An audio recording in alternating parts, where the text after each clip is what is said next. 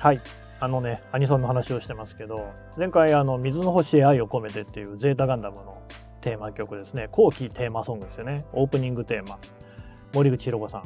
森口博子さんはね、バラエティタレント、まあ、バラドルって言われてましたよね。バラエティアイドル。だから、まあ、山瀬まみさんであるとか、井森美幸さんであるとかね、そういう、あの、それまでのこうね松田聖子さん中村明菜さんみたいな歌を中心としたね可憐な感じの生徒派アイドルとは一線を画すバラエティ番組で活躍するタイプのアイドルっていうのが出てきて、まあ、その、まあ、走りなんだけど多分この歌歌ってる頃はまだ全然正統派だったですね。みんなそうなんですよね。正統派として出てきて、まあ、もう一つ伸びなかったのでバラドルになるっていうパターンが多かったように思いますが、今の宮城さんもそうですもんね。天才たけしの元気が出るテレビとかに普通に出てきたですもんね。ただね、限テレだもんな。元気が出るテレビはバラエティなんで、もうその時には井森さんはバラドル的な売り方だったのかな。松本明子さんとかも最初は正統派で出てるんですよね。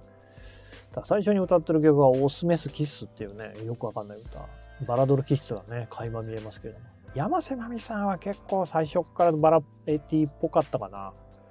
歌めちゃうまいんですよね。話し方、そのね、ちょっとしたたら坂に、いや別にバピティスって感じでしたけどね。うん。で、はい、その森口さん、森口博子さんの水の星愛を込めての、明らかに前に影響させただろうなっていうのはあって、アニメもね、だから影響したりさせたりされたりみたいなのがありますから、これ絶対そうだろうと思うんですけど、マクロスですよね。超時空要塞マクロス。で、このアニメが1984年ってかあるので、だからゼータガンダムより1年前ですよね。あのそもそもそのロボットアニメで男女の恋愛みたいなものを中心に持ってくるのがやっぱり似てますよね手法がねマクロスとゼータってね。だから、ね、天才富野義行さんもね、えー、何でしたっけあれ作ってきたのね、板野なんとかさんでしたか。その、やっぱり影響を受けた、手塚治虫さんだってね、いろんな人に影響を与えたけれども影響も受けてるわけでね、やっぱりそういう世界ってのはあるんだと思いますけれども、マクロさんの話前しましたよね。だから恋愛ものですよ。うん。なんかキスシーンとかあるもんね。ロボットアニメの。そういうんじゃなかったからな、そのコンバトラー V とかもなんか、普通に熱血の男の子とかが主人公たちなので、ガンダムはキスシってあんだっけ？あるかな伊勢リーナさんとかあるんですかね。だけど、まあ、どう、あんまり恋愛というよりは成長物語じゃないですかね、アムロのね。恋愛もありますけどね、ララーとの恋愛とかね。ただ、あれは、その、物語の軸って感じじゃなかったから、やっぱりマクロスは育成を隠していて、で、ゼータガンダムは明らかに恋愛が中心なんですよね、あれね。えー、あ神指団っていう青年、少年が主人公なんだけど、いっぱい女の人出てくるんですよね。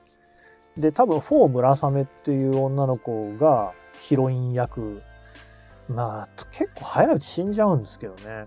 サイコガンダムって乗ってる子ね。またあの4の造形がすごい時代っぽいよな。ショートカットですもんね。長くなくて。なんか戸川淳さんみたいな服着てんだよな。髪の毛青いしね。水色か。緑。なんかエメラルドグリーンみたいな色ですよね。ああいう感じの女性、女の子がかっこいいっていう時代があったよなっていうのを思い出しますけどね。他にもいっぱいいろいろ出てきますよね、女性キャラクターね。うん、あんま覚えてないけど、エマシーンとかそうですよね。エマ、エマさんは自分とこだよな。えーと、あと、ロザミア・バダム。うん、サラ・ザビアロフ。なんか、名字すげえな、みんな。バダムとかザビアロフ。ザビアロフってどこなの？なんかロシアなのか。まあ、ね。そうなんかいろいろ女性たちとのこう、やりとりっていうのが結構重要な役割を果たしていくゼータガンダムのしっとりした曲調っていうのは絶対愛覚えていますかとかのね影響を受けてると思いますよ。愛覚えていますかマクロスね。愛覚えていますかってやつね。マクロス自体のテーマソングはどっちかというとなんか惜しいっていう感じのね。マクロの空を貫いてってやつですよね。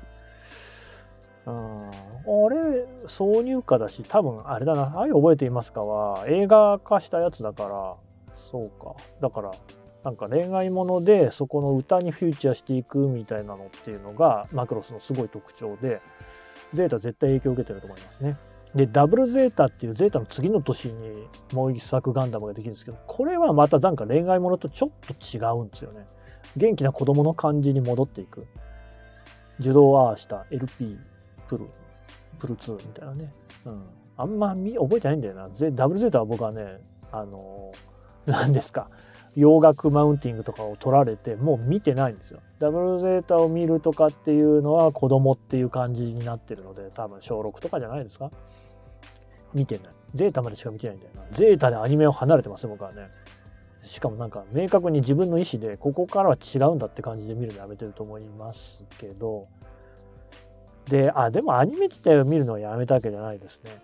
かっこいい曲っていうことで言うとですねあのあれをすごい覚えてます。背番号のないエース。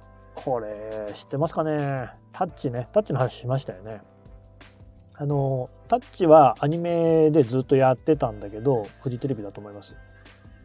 午後7時とかにやってましたが映画になるんですよ。多分3回ぐらい。ガンダムと一緒のパターンですよね。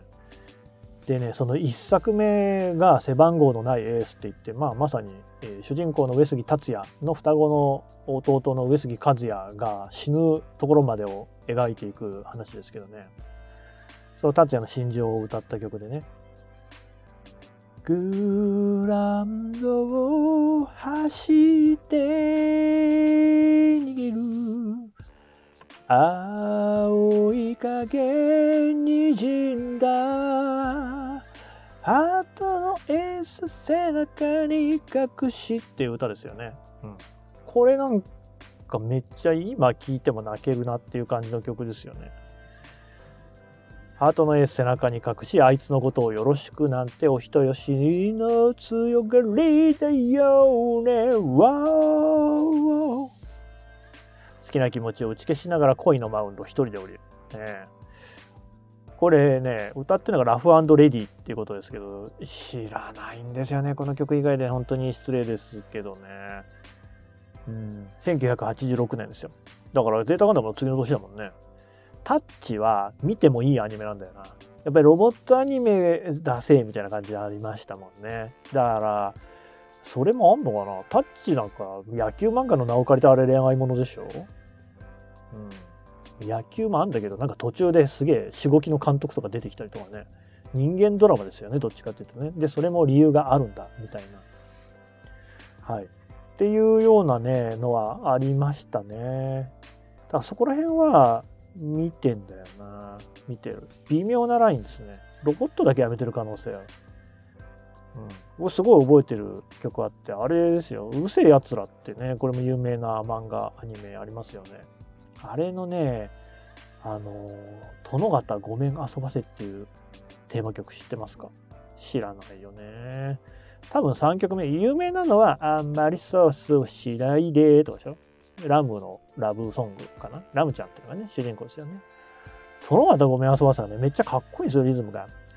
出口は見えているけど、それがとてもかわいいわ。ってね、ほら、ちょっと歌詞も大人っぽいでしょ。